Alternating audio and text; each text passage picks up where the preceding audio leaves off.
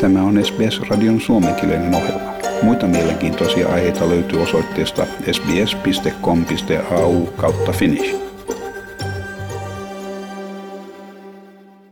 Täällä Helsinki ja Timo Uotila. Vappua vietettiin Suomessa hyvin viileässä kelissä. Meikä miehellä oli niskassa talvitamineet. Ja maailmanpolitiikkaa. Eurooppalaiset ovat yrittäneet vähän vähältä auttaa Ukrainaa, mutta ratkaisevaa apua on näinä päivinä luvattu ja jo alettu antaa Yhdysvalloista presidentti Joe Bidenin käskystä. EU on Venäjään verrattuna väestömäärältään ja taloudellisesti ylivoimainen. Ukrainan murhen näytelmä yhdisti EUn ennen näkemättömällä tavalla – mutta sekään ei näytä riittävän Ukrainan tilanteen hoitamiseksi. Ja pieni Viro on aseistanut Ukrainaa jopa ahkerammin kuin useimmat muut maat. Yle sai käyttöönsä tuoreet tiedot Ukrainan asetoimituksiin käytetyistä rahoista. Erityisesti itäisen Keski-Euroopan ja Baltian maiden panostukset aseapuun herättävät huomiota. Eniten aseapua on odotetusti tullut Yhdysvalloilta. Kärkiviisikon muodostavat EU-maat Puola ja Saksa sekä G7-maista Britannia ja Kanada. Viro, Latvia ja Slovakia ovat niin ikään merkittäviä puolustustarvikkeiden antajia – Tämä korostuu varsinkin kun avun määrä suhteutetaan kyseisten maiden bruttokansantuotteeseen. Jälkimmäisessä tilastossa on mukana kaikki materiaaliapu, siis muukin kuin aseapu. Suomi on aseavun osalta eurooppalaista keskikastia. Suomi on käyttänyt aseapuun 10 miljoonaa euroa ja muuhun kahdenväliseen apuun 14 miljoonaa euroa. Ja Suomen NATO-jäsenyyden kannatuksesta on tehty taas uusia mittauksia ja se on pitkälti yli 60 prosenttia. Poliitikkojen on kiire seurata kansaa tässä asiassa. Ja vihdoin on ryhdytty keskustelemaan Venäjän kleptokratiasta, oligarkkien varastamasta omaisuudesta. On törkeää, että eräät suomalaisetkin ovat sotkeutuneet venäläisten oligarkkien kanssa asioimaan. En ole milloinkaan vielä kuullut noista asioista kovin kovia sanoja. On käsittämätöntä, että Suomen kansalaisuuden hankkineet oligarkit ovat saaneet toimia omien suunnitelmiensa mukaan käyttämällä rahojaan vaikkapa Hartwall Areenan ostamiseen.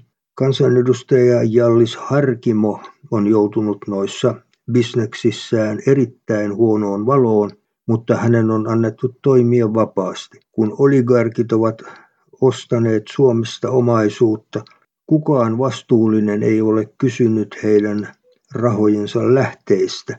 Harkimoa on pyydetty vastaamaan syytöksiin, mutta ei hän, hän tietenkään halunnut tulla kuultavaksi. Ja EU ei ole näissä asioissa mikään puhdas pulmunen. Liikepankit eivät ole kovin kiinnostuneita ottamaan selvää siitä, mistä suuret rahat tulevat. Ja onhan täällä Euroopassakin suoranaisia veroparatiiseja. Ne suorastaan houkuttelevat oligarkkien rahoja. Ja on keskusteltu Ahvenanmaan asemasta erityisesti Jukka Tarkan tuoreen kirjan pohjalta – Tarkka on erityisen huolestunut Ahvenanmaan demilitarisoidusta asemasta. Hänen mielestään Suomen olisi heti otettava Ahvenanmaa sotilaalliseen hallintaansa. Sotilaallista tyhjiötä on nimittäin tapana tilanteen kiristyessä täyttää ja se joutuu nopeasti röyhkeimmän haltuun. Ahvenanmaalaiset eivät näytä olevan aivan samaa mieltä kuin Jukka Tarkka Ehkä he toivovat mieluummin, että Ruotsi ottaisi saarten puolustuksen vastuulleen.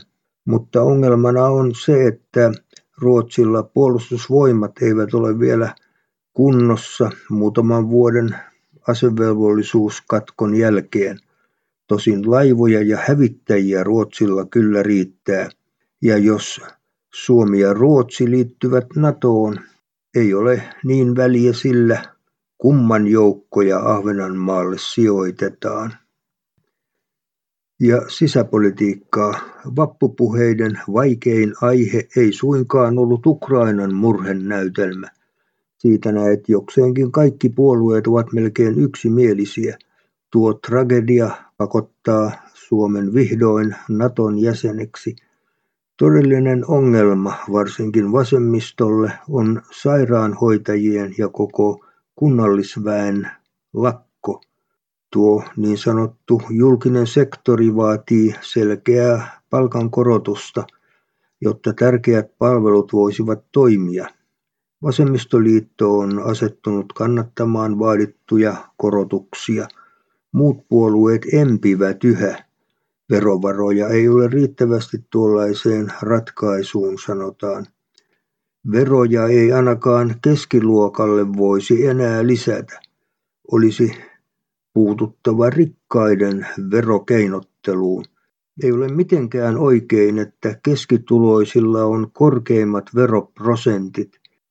Ja poliitikkojen vappupuheita hallitsivat tänä vuonna siis hoito- ja hoiva-alan työvoimapula ja palkkaus, Ukrainan sota ja Suomen mahdollinen NATO-jäsenyys.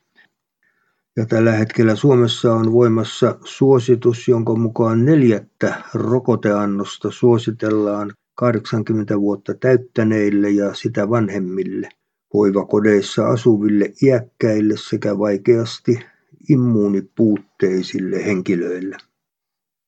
Ja taloutta. Fennovoima purki sopimuksen Rosatomin kanssa. Työ Hanhikiven ydinvoimalan rakentamiseksi päättyy. Yhtiö ilmoittaa syyksi merkittävät viivästykset ja Rosatomin kyvyttömyyden ydinvoimahankkeessa. Ja myös sota Ukrainassa on Fennovoiman mukaan pahentanut hankkeen riskejä.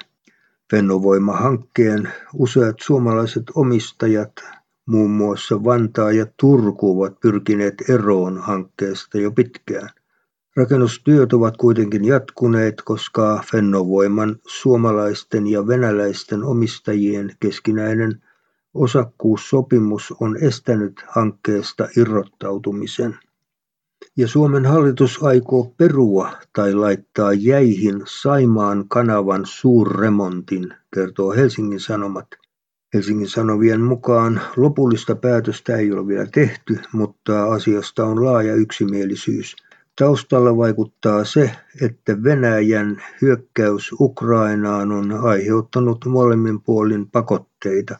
Niiden takia kanavan käyttö jäänee lähivuosina merkittävästi vähäisemmäksi kuin aikaisemmin, ja Suomen valtiohallinto on yrittänyt varautua Venäjän maakaasutoimitusten katkeamiseen toukokuussa. Helsingin Sanomien mukaan venäläinen kaasujätti Gazprom on ilmoittanut, että uusiin maksuehtoihin suostuminen on ehto sille, että kaasutoimitukset jatkuvat häiriöttä. Ja päivän uutisissa huomio kiinnittyi pitkästä aikaa kotimaiseen aiheeseen. Kerrottiin, että melkoinen osa koronapandemian Vaurioittamilla aloilla työskentelevistä kansalaisista on ajautunut ei vain köyhyyteen, vaan syömävelkaan. Noita velkoja on lisäksi vaikea maksaa takaisin, kun Ukrainan sodan vuoksi uhkaamassa on monien tärkeiden hintojen nousu ja kiihtyvä inflaatio. Se tarkoittaa yhä suurempien ihmisryhmien ajautumista – syvenevään köyhyyteen. Jotain pitäisi tehdä tämän kehityksen torjumiseksi. Vaikea liiketoimintaympäristö vaikutti postin toimintaan alkuvuonna. Sota Ukrainassa on nostanut energian hintoja ja kiihdyttänyt inflaatiota entisestään, kertoo yhtiö tiedotteessaan. Tunnemme hyvin, miten takkuiseksi ja hitaaksi postin kulku on muuttunut Suomen ja Australian välillä. Kirjeitä ja lehtiä saa odottaa jopa kuukausikaupalla, mutta edes posti Helsingin kaupungin sisällä ei toimi kunnolla, vaan takkuilee pahasti. Tykkää, jaa ja ota kantaa. Seuraa SBSn suomenkielistä ohjelmaa Facebookissa.